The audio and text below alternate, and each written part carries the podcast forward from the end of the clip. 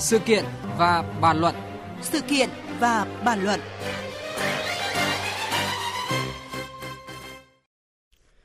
Như chúng tôi đã liên tục cập nhật thì hàng loạt các tỉnh ven biển miền Trung ngập chìm trong nước lũ, phố biến thành sông sau trận mưa lớn những ngày qua. Điều này xảy ra có vẻ nghịch lý với những thành phố ven sông sát biển. Và đáng chú ý tại thành phố Đà Nẵng, hàng chục con đường bị bùa vây trong nước lũ, có nơi sâu tới gần một mét. Một thành phố mệnh danh là thành phố đáng sống đã biến thành sông nước mênh mông. Nguyên nhân do lượng mưa lớn lên tới hơn 600 mm hay còn do là phát triển quá nóng, quy hoạch đô thị bị phá dỡ vỡ và hệ thống thoát nước yếu kém.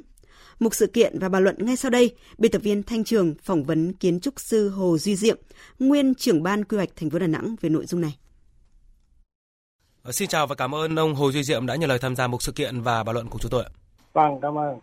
Ở trả lời báo chí thì đại diện Sở Xây dựng thành phố Đà Nẵng cũng như là công ty cấp thoát nước thành phố cho biết là với lượng mưa hơn 600 mm thì thành phố Đà Nẵng ngập là chuyện đương nhiên. Ông bình luận gì về lời giải thích này? Liệu cái việc mà ngập sâu và ngập trên diện rộng ở thành phố Đà Nẵng như vậy chỉ có tại nguyên nhân trời mưa hay không ạ? Cái nguyên nhân mưa có lớn thì nó là một cái bình thường thôi. Một trận mưa là nó phải xảy ra thôi. Mà trong cái chuyện biến đổi khí hậu, nước triều lên thì cái chuyện này là phải biết trước chứ. Chứ không phải là không biết. Vì trong lịch sử cái chuyện trận mưa lớn này nó đã có rồi. 10 năm trước nó có rồi, 20 năm trước nó có rồi chứ không phải bây giờ nữa đâu nhưng mà cái con người quản lý anh phải lo anh đón những cái trận mưa như thế chứ anh hoàn toàn thụ động anh không nạo vác cống rạch rồi rạch lại những cái doanh nghiệp thì là lắp sông lắp hồ thì đó là của anh chứ của trời đâu ờ, theo quan sát của ông, ờ, do quy hoạch thành phố Đà Nẵng thiếu tầm nhìn hay là có quy hoạch nhưng không thực hiện hoặc làm biến dạng quy hoạch khiến hiện nay người dân thành phố phải chịu trận như vậy? Thứ nhất là nguyên nhân của công tác quy hoạch đô thị, cái những cái vùng ven sông ven biển xung quanh thành phố. Trước đây là những cái hồ chứa nước tự nhiên. Khi mưa về, khi nước đi nguồn xuống thì đây là những cái hồ chứa. Nó giúp cho cái lượng nước mà trên trời rơi xuống nó chứa lại. Và khi thủy triều xuống thì nó theo đường sông nó ra biển. Và cái thành phố không bị ngập lụt. Nhưng ngày nay những cái khu vực ven hồ ven sông đó những cái hồ chứa nước tự nhiên đó mình đô thị hóa đắp nó lên cao hơn cái nền cũ của thành phố để mình xây dựng nhà ở mình xây dựng công trình. Và tự nhiên như vậy cái thành phố cũ á, nó trở thành cái hồ chứa nước thì không thể nào tránh khỏi cái việc ngập lụt. Đó là cái sai lầm. Thứ nhất là sai lầm quy hoạch không có lường trước cái việc đó sẽ xảy ra như thế. Thì cái thứ hai là cũng sai lầm của quy hoạch. Tất cả những cái con đường vang bờ sông vang bờ hồ mình cứ làm cao hơn những con đường khác trong thành phố thì như vậy tức là nó làm một cái vòng đai cao trong khi thành phố thấp do đó là nó ứ nước lại trong thành phố đó ừ. là những cái nguyên nhân nhân mà cái sai lầm của quy hoạch Ông vừa có nói rằng về cái quy hoạch đô thị thành phố là không tốt và thậm chí là bị băm nát. Ông có thể phân tích rõ hơn những cái khu đất nào vốn là nơi thoát nước tự nhiên cho thành phố Đà Nẵng thì nay bị hôi biến thành các khu đô thị ạ?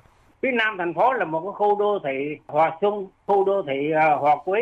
Đó là cả ngàn hecta đất ruộng đất, đó là cái vùng chứa nước của thành phố trước đây. Hai là trên, trên Hòa Liên, bên cạnh sông Trường Định, phía tây bắc thành phố cũng là cái vùng trũng, cái vùng chứa nước tự nhiên của thành phố trước đây.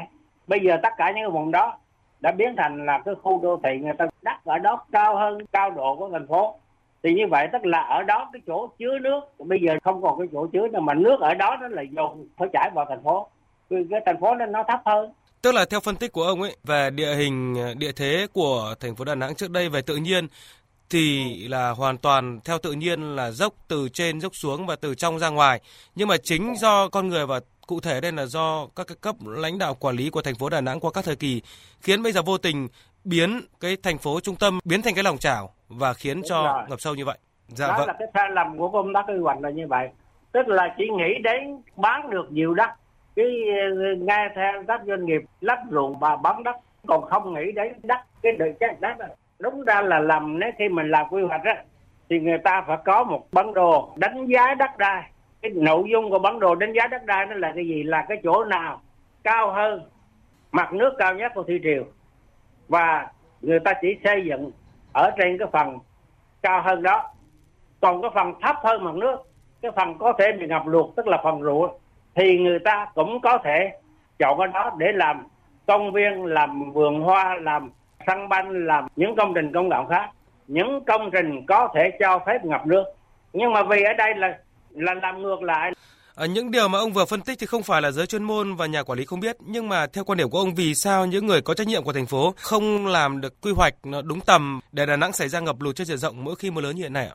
Cái sai lầm này chỉ muốn là bắn đất cho thật được nhiều để cho thành phố Đà Nẵng phát triển được nhiều, nó xây dựng được nhiều. Mà tất cả những dự án này là cứ doanh nghiệp xin dự án đâu thì có thể để cấp cho họ làm.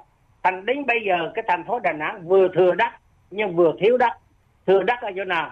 Tức là thành phố Đà Nẵng hiện nay mới hơn một triệu người nhưng mà đất đã lên hai 15 ngàn hecta rồi nhưng mà đất ở đó là là đất của doanh nghiệp đất của đã thương mại hóa thành phố bây giờ muốn làm cây xanh muốn làm hồ thoát nước muốn làm hồ chứa nước, muốn làm ngay cả một cái trạm bơm xử lý nước cũng không có chỗ đất mà làm. Một cái công viên vườn hoa cũng không có đất mà làm.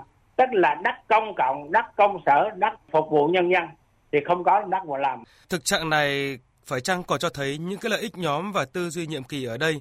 Nó thể hiện ở chỗ là khi mở rộng phát triển đô thị thì thành tích và lợi ích về kinh tế là dễ thấy ngay. Còn việc Đúng chú rồi. trọng hệ thống ờ, thoát nước tự nhiên giữ a hồ, ờ, khu điều tiết nước tự nhiên thì ngay nhiệm kỳ đó người lãnh đạo sẽ không được lợi lộc gì. Thì xin hỏi quan điểm của ông. Đúng rồi, bây giờ tất cả những cái, cái người lãnh đạo có lợi lộc không? À, cái lợi ích nhóm này họ với doanh nghiệp họ có ăn gắn với nhau như thế nào không? Thì tôi nghĩ rằng là chờ xử cái vụ uh, Vũ Nhôm á, vụ uh, Trần Văn Minh á, chủ tịch thành phố á, thì sẽ câu hỏi của bạn đó sẽ bộc lộ. Tức là những cái người này cách nối với cái bọn lợi ích nhóm này, với các doanh nghiệp này như thế nào, thì tòa án sẽ, viện giám sát sẽ phân tích rõ cho các bạn thấy. Chắc chắn là cái chuyện nó có, chứ không thể nào các doanh nghiệp họ được làm một cách dễ dàng như vậy. Thứ hai là người ta nói rằng là phát triển đô thị lên thì thành phố thu được cái này cái kia. Đến bây giờ nhân dân đà nẵng á, họ thắc mắc là không biết thực tế những cái doanh nghiệp đó họ đóng góp cho đà nẵng được bao nhiêu? Thuế đất là bao nhiêu? Thuế tài nguyên môi trường bao nhiêu? Và vân vân. Thì họ chưa thấy. Nhưng họ thấy những cái tác động, cái những tác hại thì rất rõ. Mà cơn mưa vừa rồi thì nó mới bộc lộ lên tác hại về lụt ngập thôi chứ còn sau này nó sẽ bộc lộ lên những cái kẹt xe không có trường học, không có chỗ vui chơi, không có công trình công cộng. Những cái mật độ dân số quá dày đặc. Vân vân những cái đó nó sẽ làm cho cái thành phố Đà Nẵng từ cái thành phố đáng sống trở thành một cái thành phố là đã rất là nhiều cái vấn nạn xã hội. Dạ vâng. Để thành phố đáng sống không thành thành phố hóa sông sau mỗi trận mưa lớn, theo ông Đà Nẵng cần phải làm gì vào lúc này?